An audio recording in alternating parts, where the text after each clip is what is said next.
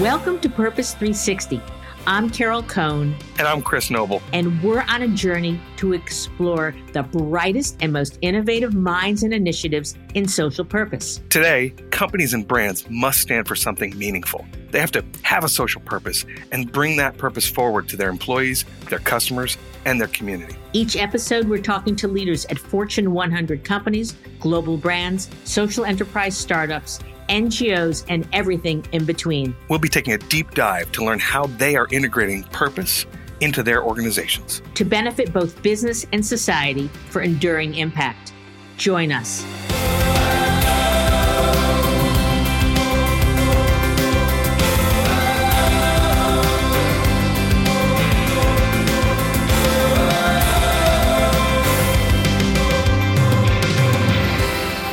Welcome to Purpose 360, and I'm Carol Cone, and we have the most one of my it's going to be one of my faves um, in terms of interviews as well. I have a guest partner today. So first, I'd like to um, int- I'd like to um, introduce Amy Weisenbach, and she's senior vice president of marketing and media at the New York Times. Amy, welcome to the show.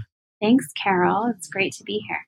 And I am so thrilled to have her because, in all truth, I am a New York Times such an advocate.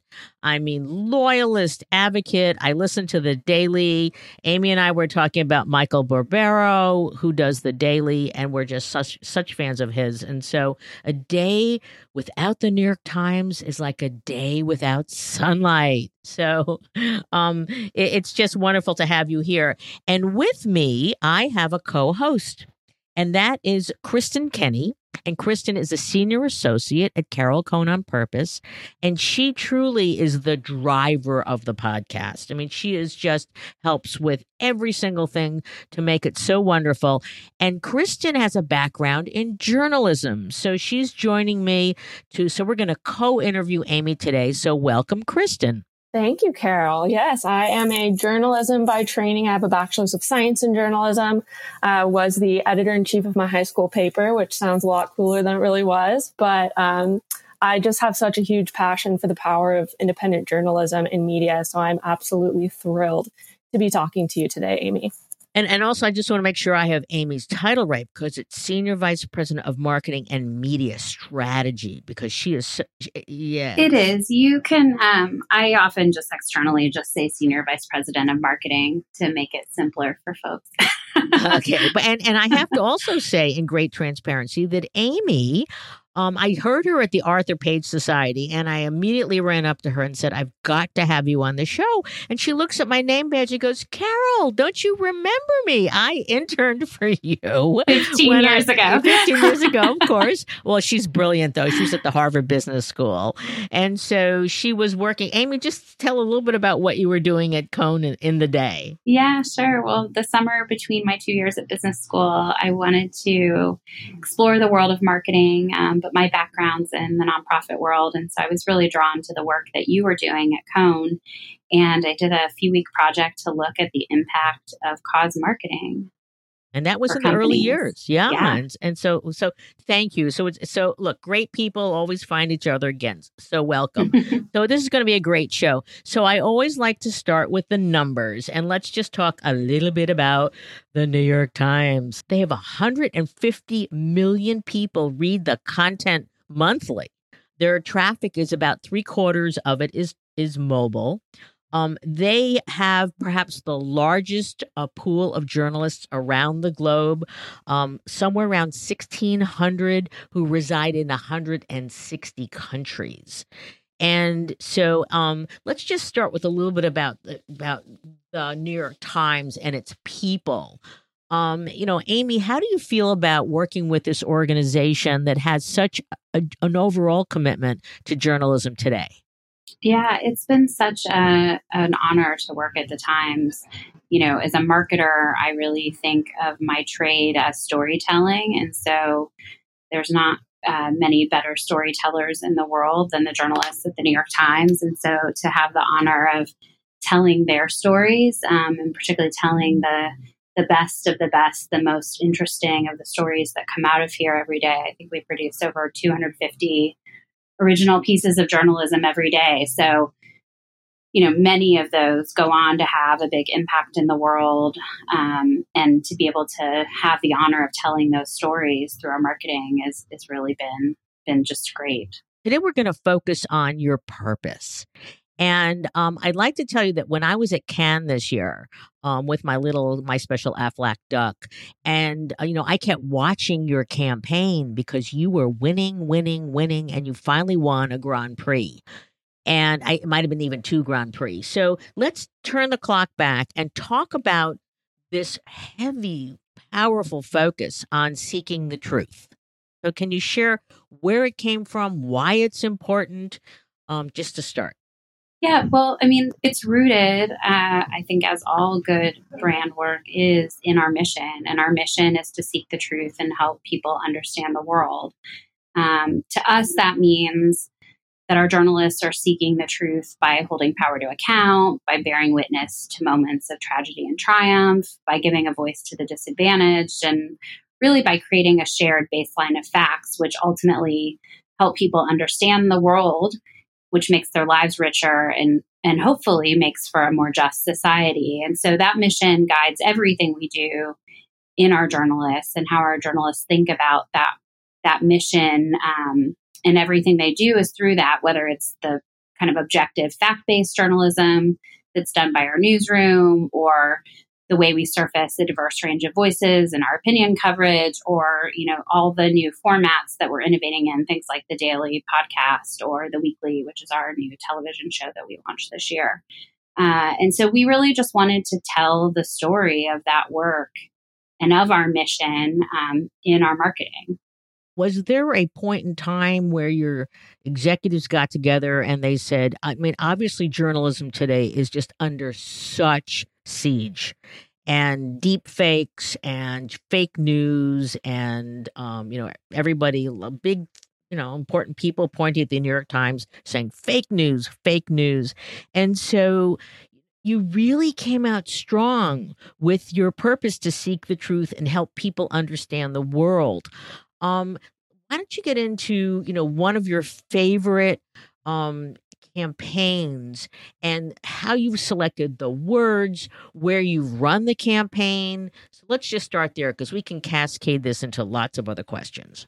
Yeah, sure. Um, well, I think if you look back to the very first truth ad that we ran, um, and just think about the context that we were in, certainly all the things you just described about um, the moment we were in, where terms like fake news uh, were being and alternative facts and some of those words were just being coined in that moment. And um, it was right at the intersection of um, of journalism and of sort of an assault on um, the truth.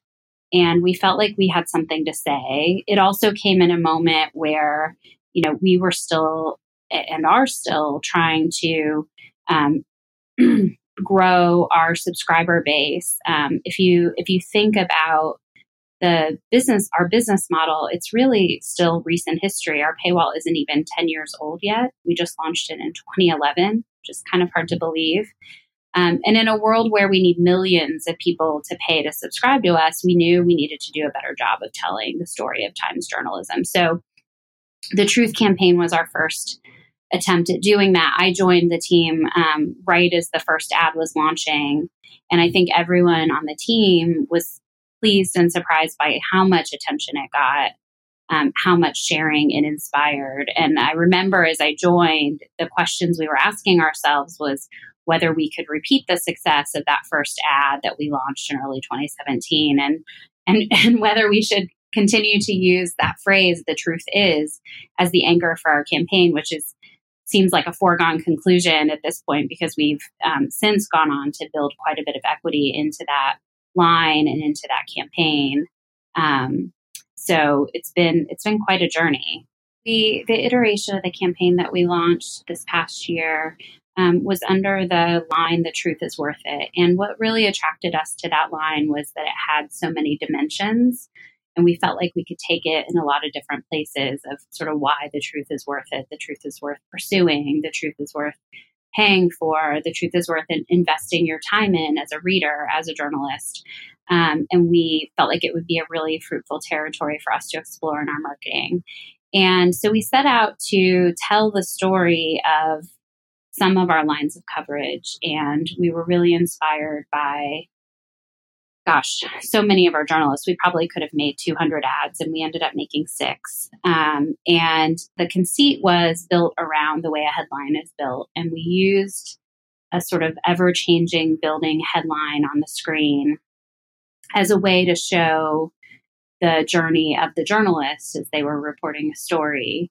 And so it sort of takes you into the mind and the experience of the journalist as they followed the storyline. And, you know, I think the one that has been, um, that really has been impactful was following Caitlin Dickerson's um, reporting on parents' uh, family separation at the border. And, you know, she started hearing rumors that parents were being separated from their children. And she at first couldn't get anyone in the government to acknowledge it. She kept getting the runaround and was being told that it wasn't happening or that it was only happening in really specific circumstances. Then she kept getting tips to, to the contrary. And so she just kept following the threads and eventually was able to to get uh, some government officials on the record to acknowledge that it was an official policy and that they were systematically separating families at the border.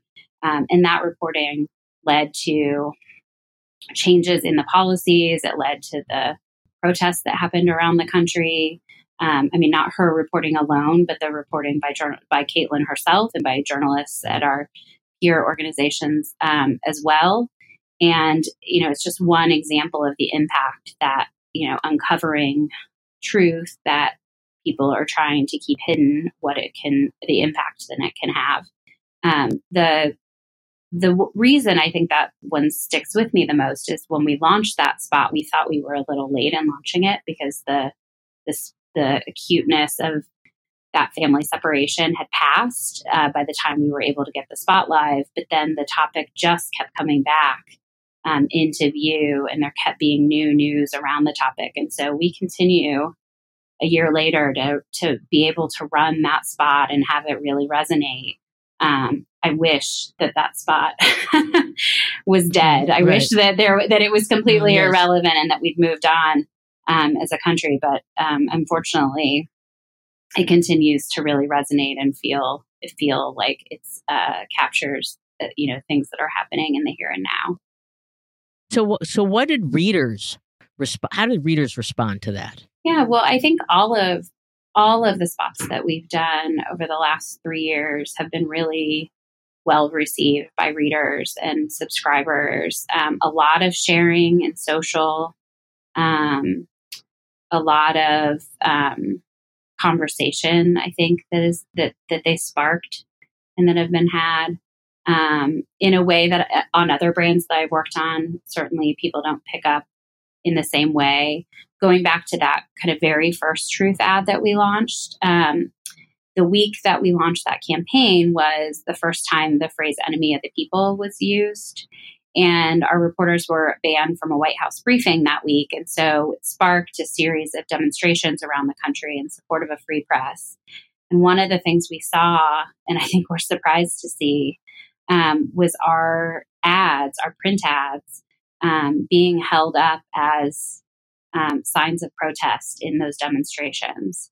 That's a great segue because I was going to ask Amy about the decision to air the campaign during the Academy Awards, which is obviously a huge pop culture event in the US, but also relatively lighthearted compared to the seriousness of this topic. So, why did you choose to air it there? if you think back to to that again to that moment that we were in in early 2017 um, the country was was in a moment where it was just starting to grapple with the fragility of truth and the role of journalism and the fact that journalism and specific journalists were really under attack and so we knew that the Oscars. Um, it, I, I, think that the team had, again. This was right before I joined, so I don't have all the firsthand knowledge of exactly all the conversations that happened, but my understanding is the team talked about um, had plans to make the ad, and then all these things sort of happened right around the time that they were ready to launch, and the Oscars emerged as a place where it just seemed clear that it was going to play host to those conversations, whether that be on the red carpet or in acceptance speeches. I think that was also the week that um, Meryl Streep got, uh, you know, attacked by the president, and so it just felt like it was going to play as a backdrop to the cultural conversation that was happening. What we didn't know was that our ad would end up running adjacent to a tribute that Sting did to journal for journalism that was part of the Oscars broadcast, and our ad ended up running immediately adjacent to it, which gave the ad a ton of additional kind of resonance. Um, but that was just a happy coincidence. Happy coincidence, um, a or a generous, yeah. a generous uh, ad trafficker. I don't know. Um, but we you know we didn't have control over that and i don't think we even knew that that sting was doing that that piece of content in the show um, so we just you know i think we've continually found that we've there's these moments in culture where our journalism is already at the center of the conversation and if we can find the right way to tell our story in those moments um, we get a lot more bang for our buck in our marketing investments because we tap into something people are already talking about. So these, I mean, the way we view this as purpose strategists, these aren't ads to us. These are maybe you're, you know, you're paying for the time to air them, but they're purpose commitments, they're purpose statements. So, so we're curious about how did your journalists react to this? Because all of a sudden, the spotlight is on them, and you're praising them and you're mm-hmm. elevating them. Well, I think their first instinct was to um, to not want to be part of it because I think their journalists are, and Kristen, you can probably speak to this, are sort of trained to not make themselves part of the story. And I think journalists by nature are a skeptical bunch. Um, it's part of their job. And so, it, you know, it was it was not an automatic thing for them to respond positively to to our advertising. Um, but it's been it's been really gratifying to see how positive the response has been. Um, you know, I think in a world where their work is so under the microscope and under attack, they really appreciate that we're telling their story in a proactive way and helping people understand the importance and the rigor that goes into the kind of journalism that Times journalists do. And Kristen, I know as a journalist, you have coached me so many times about the journalistic process. Yes. And I think that that insight that a lot of people are not aware of the process behind journalism is what really fascinated me because this whole campaign is really built on the fact that people didn't understand what it takes to report on how the MTA is failing or um, or ISIS or children at the border. And so, Amy, can you talk a little bit about how that core insight was used to shape this campaign? And did you bring any journalists into the creation of these ads to say, can you unpack how you wrote this story and how we got from, you know, a tip or a phone call to this headline and then change. Kristen, that was absolutely at the heart of of the insight that drove us to make the work. Um, we actually find that many of our readers and even some of our subscribers just don't understand everything that goes into producing the 250 stories that our newsroom puts out a day. Um, I think many people think that our reporters sit in a high rise in Manhattan and repackage other people's reporting, or that we wouldn't dare put our journalists on the ground around the world in harm's way. And reality couldn't be further from the truth. As you mentioned, Carol, we have we have over 1,600 journalists today, which is more than we've ever had, reporting from 160 countries. We have 31 international bureaus, 12 around the U.S.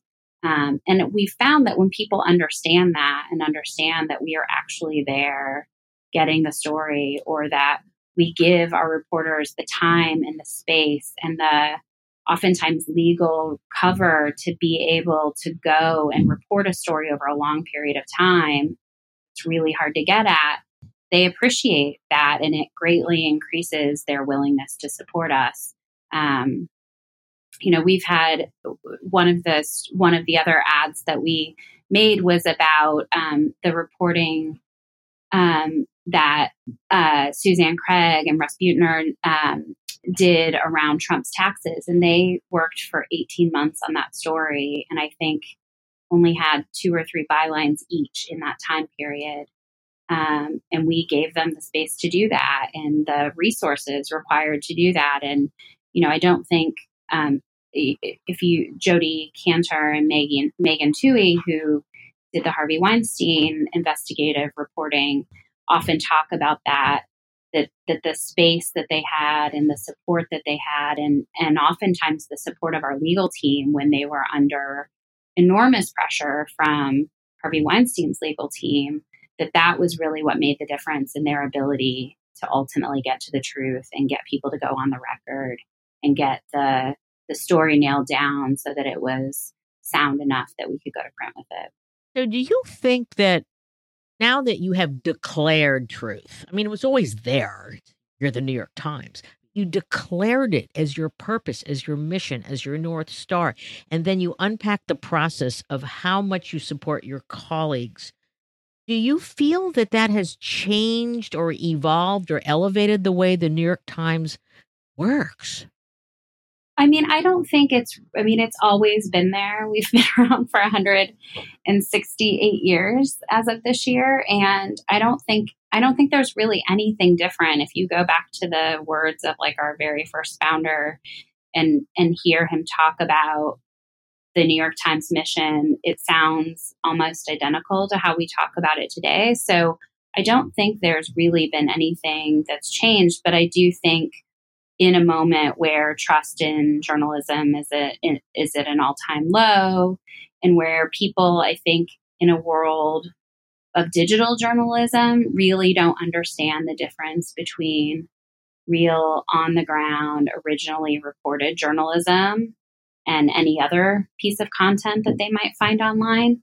Um, it's it's just important that we tell that story. Um, so I don't I don't think it's it's what we're doing that's different. I think it's it's the need to tell the story that has evolved and, and again taking the journalist from behind the scenes yeah. and putting truth almost as your humanity I, I, know that you've talked in some of your ads you talk about the truth has power the truth will not be threatened the truth has a voice and i mean it really i i think as someone who follows purpose for you know over 30 years that this has made almost the new york times you're more than journalism you are part of just the way we live and breathe. So, so maybe I just drink the Kool Aid too much, but, but I don't know. I just I love it. Hey, I have to tell you that I get so frustrated because when I'm sitting on a plane on the runway and I got my iPad and I want to read the Times, right?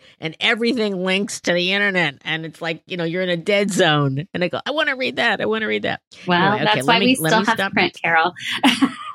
yeah, I, I, well, it's, fun, it's fun.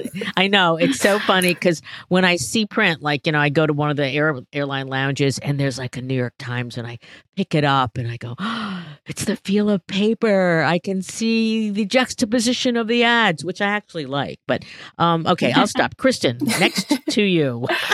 I actually want to talk a bit about the media industry as a whole because being in what we'll call the purpose field, we tend to not focus as much on media organizations, um, especially I think like newspapers and magazines. We don't think of them as necessarily having that inherent purpose like a major consumer products brand would. But I think, in my opinion, media is one of the most just inherently purposeful industries and organizations. Um, and I think this campaign just brings that to the forefront. Like Carol said, um, New York Times wasn't necessarily advertising with this campaign. They were just saying that this is our job. This is, you know, we're doing it because the truth matters. Um, and I think we've seen more media organizations come to the fore in that sense, um, especially since Trump was elected. We have the Washington Post, which revealed its new tagline, Democracy Dies in Darkness, which is sounds a little bit dire, but also, um, you know, it, I, I personally admire that they're saying that what we do is very important. So, from your position, Amy, where do you see the media industry going, just as far as purpose and then its role in society? Yeah, I mean, I we certainly here uh, applaud anything that draws attention to the critical role that journalism plays in a healthy democracy. So we've been thrilled to see um, some of our peer news organizations um, tell their own version of this story. Um, I I think the biggest barrier to, to news organizations doing this is that it's really hard to see past short term marketing investments and and those tend to be more offer and price driven um, because it is a subscription business and uh, you know paywalls are a fairly new phenomenon and i think we're an industry that's still trying to find a viable business model. And so you know we're we have the luxury of scale at the new york times and being on a strong enough footing that we've been able to invest in brand marketing. And so we both of course do that for our own brand but i think we also see it as a bit of a responsibility as a as a market leader to to tell that story on behalf of of all original, um, deeply reported journalism, um, high quality journalism, and so you know hopefully more media organizations will will tell their own versions of this story. Um, I certainly don't see a downside to explaining to your readers what you stand for. Um, and the pillars of journalism, holding power to account and bringing truth to light, um, you know, we all share that purpose. Um, and we all need to remind people how important that is. I, I think that unpacking how you do it um, brilliant marketing and communications does do that. Um, there's a, there's a new campaign out for ExxonMobil, which is tiny stories, and it's they took you know how do you make algae into biofuels and made it really really tiny. It's very provocative and obviously very you know I think it's created for ultimately TikTok and, and Gen Z. But let me go back to um, when you won at um, Cannes and it was a, it was a Grand Prix. Um, you know, how did that make the organization feel? Um, you know, getting that kind of global recognition. It was it was pretty incredible uh, and terribly humbling um, to win, as you said, not one but two Grand Prix Lions, um, and we've won a slew of other awards this year for the campaign. I mean, I think it speaks to the quality of the the creative um, genius of our friends over at Droga 5.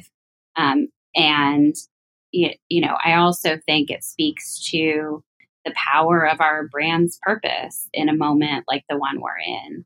Um, I certainly don't think we expected to go from being a brand that does zero brand advertising three years ago um, to one that's sharing a stage with the most iconic brand storytellers in the world, like Apple and Nike. But um, but there we were, uh, certainly is a lot of pressure as we move forward. yeah, well, for the yeah, absolutely, obviously. But I heard that you said that um, one of your advertisers said, "I feel really good spending my yeah. ad dollars yeah. with you." Um, so yeah, that's I know. Like, I, that's the golden Yeah, I ticket. tell our CFO that story a lot.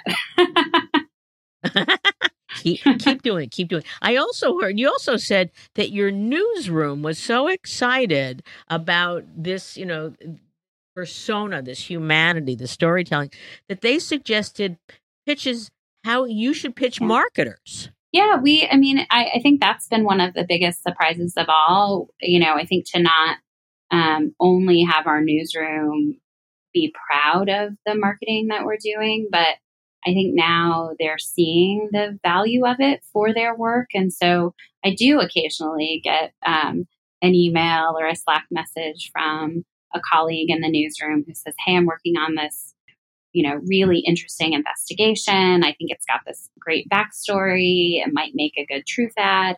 Um, or you know i have sometimes it's like i have this new idea for you know okay, great ideas can yeah. come from anywhere i guess about you know something else we could do in our marketing that maybe we're not doing today and so i think just even to have um, built the kind of relationships and trust between our team and the newsroom um, has been really gratifying that that they would even think about it as something that that they'd want to be a part of. Yeah, I think that when you get the purpose right, it is it just brings everyone together. In this incredible um just you know powerful energy uh, producing force. So uh, again i think that that's what's happened and um i'm so thrilled for you. Um kristen back to you. So the campaign continues to evolve and i know you recently had um some creative around the issue of gender equality. So you obviously just mentioned that you have um, journalists that are suggesting topics, but where do you see this campaign going in the next year or so? Yeah, well, we think we've landed on a campaign idea, a platform um, that can bear fruit for quite a while. And, you know, part of why we love this idea of the truth being worth it is that it has so many dimensions. And we plan to keep exploring those and really following kind of where culture is going, what people are talking about, and finding our voice in those moments. Um, you know, as we look ahead to next year in 2020 being an election year, demand for quality journalism and on the ground reporting is naturally going to be high. So, you know, we'll lean into that and I think continue to tell the story of how our journalism is valuable um, to our readers, but I think specifically in an election year, how it's valuable to our democracy.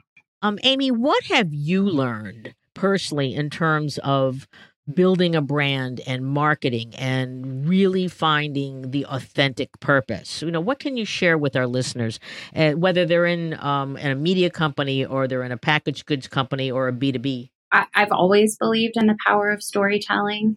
And it's part of what attracted me to come work at the New York Times. And so I think it's two things. I think it's one, being really clear on why you exist and and putting that at the center of your storytelling. And then two, doing really ambitious storytelling. When my boss, David Rubin, who's the CMO here at the Times, joined, he challenged our team with this question, which is simple but but provocative, which is what if our marketing were to be as compelling and ambitious as our journalism? And that's been our north star um, for everything we've done. That that's that's just what okay. That, so that's brilliant. Give us some other pearls of wisdom. you know, I think the other thing is about just really knowing your consumer. I it's funny because you know we those of us on the business side mostly do work here in New York and uh, and in a place where everyone reads the Times and everyone knows the Times as a brand deeply. But you know, it was interesting for me because I moved here from Chicago um, to, for this role, and it was clear to me that people in Chicago don't think of the New York Times. It's the brand is certainly not as top of mind. It's still largely, um, I think until recently was seen as kind of a, you know, a New York or at least a regional paper, newspaper. I think that's changing really quickly, but um, we have to remind ourselves that uh, we are not, just because we're passionate about this brand um, and we know something, it's not necessarily how our consumers think about it. So we invest a lot of time and effort and money in really deeply understanding our consumers and digging deep for insights. It's not unlike the process of journalism itself. um, yeah, right. And, right. you know, getting to a real insight, um, not just research, not just facts and figures, um, but really understanding something that's profound about.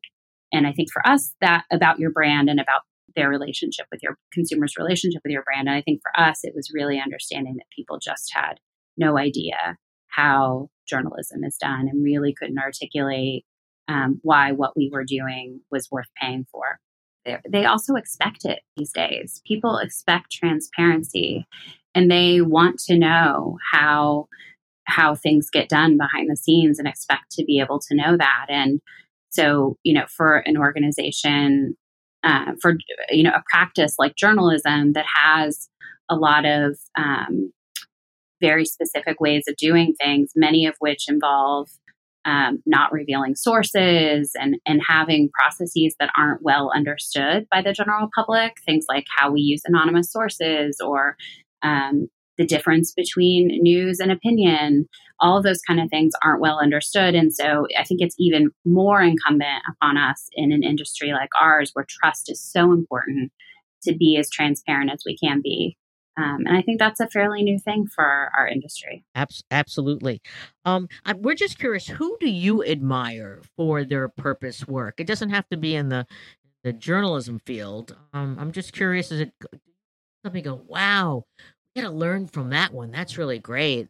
Yeah, well, we we had an opportunity earlier this year to work with Everlane, and I've really come to admire their brand um, through that process. I think they have an incredible commitment to transparency. They would say radical transparency and support causes that align with their company values, but also that align with what their customers care about, such as human rights and climate. Um, and so in April, we did a project with them, um, a line of shirts together to shine a light on the importance of climate journalism in helping people understand how they can make an impact on climate. Um, and it also gave more young people access to New York Times journalism. And through that, just getting to know how they think about um, those issues that are important to their customers and then how they bring that to life in their business practices, in the causes they choose to support as a brand, um, and just how they interact with their consumers was really inspiring for us. Everlane's great. Um, how about any other that you others that you admire? Um, you know, one of the other things we've been paying a lot of attention to is um, Apple's work around privacy, um, particularly in a moment where uh, you know privacy is under the microscope and people are thinking a lot about um, instances of where privacy has been uh, perhaps abused or um, or at least treated carelessly. Uh, and so I I think we, uh, you know, in terms of building trust with their consumer, their privacy initiative and the way they talk about privacy and the way they build it into the choices they make um, as a product company have been really interesting to watch. And that's been instructive for us uh, as we think not so much.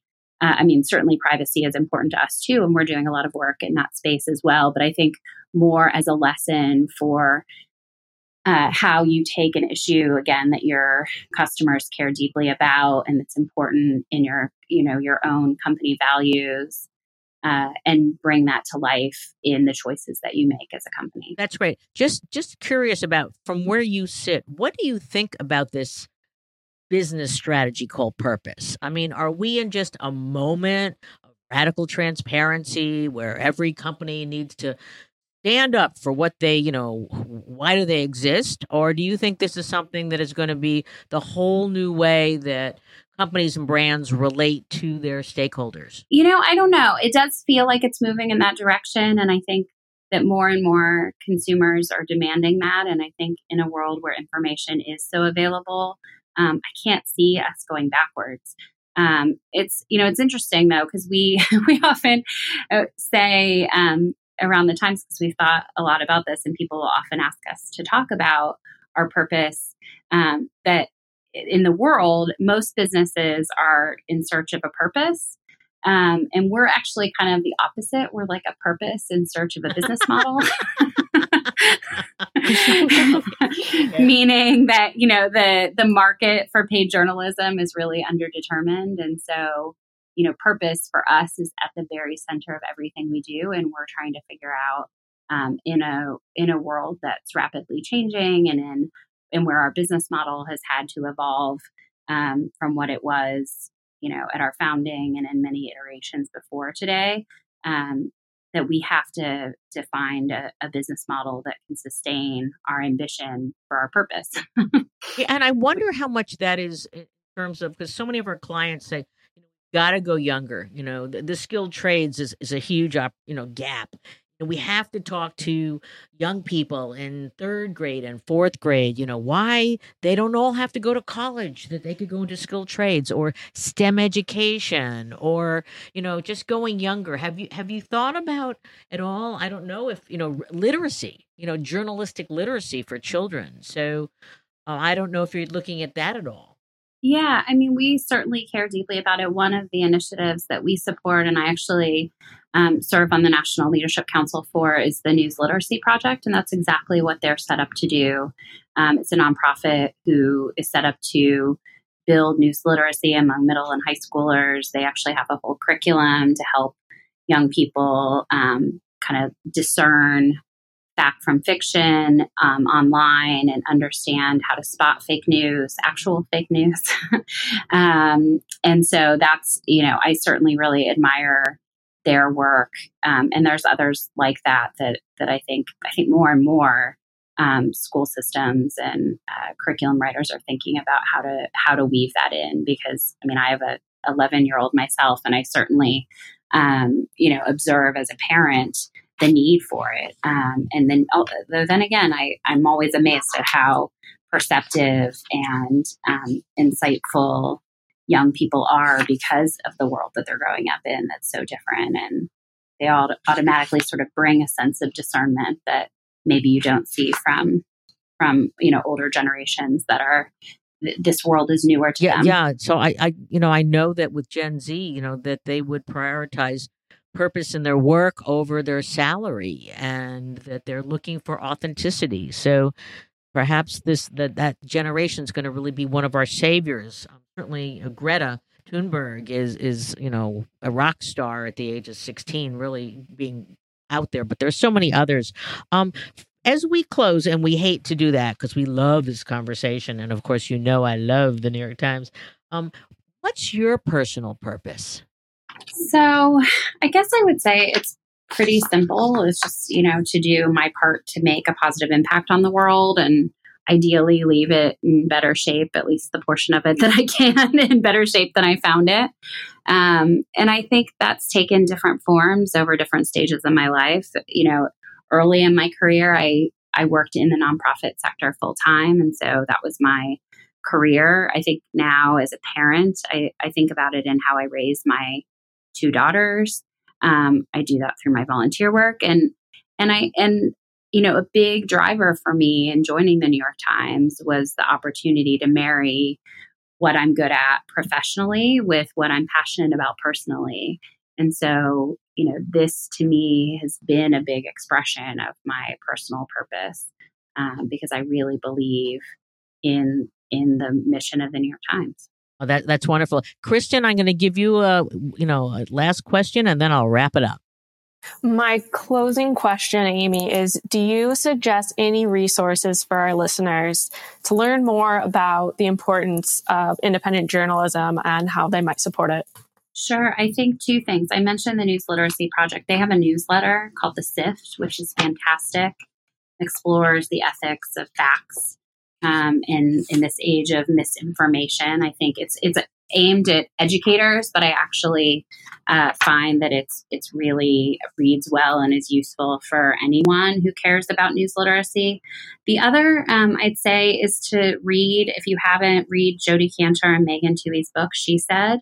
Um, which is a little self-serving. Sorry, it's about the New York Times, but it it gives a real behind-the-scenes look into their investigation of Harvey Weinstein that sparked the Me Too movement. And I, I think it does, you know, like kind of like the daily and the weekly both do, gives a real behind the scenes look into how journalism is done and helps give people a real appreciation for why journalism is an enabler of getting to the truth. Um, and I think it's important to understand that in a world with all the rhetoric um, the anti press rhetoric that, that's going on right now. So that's great. So I want to thank um, Amy Weisenbach for sharing with us. It, it's not just about a purpose campaign, but it's about the essence and the heartbeat of the New York Times. And when um, you were at Page, you um, mentioned this quote on the wall in your office. And I want to end with this. And it said this Some people hate the Times. Some people love the Times. All people read the Times. So, Amy Weisenbach, thank you so much for joining Purpose 360. You've been a fabulous guest. So, thank you so much. Thank you. Thanks for having me. It's been a delight. And we just like to ask our listeners to address this issue as Amy has in her own life. What's your purpose? And have a great day.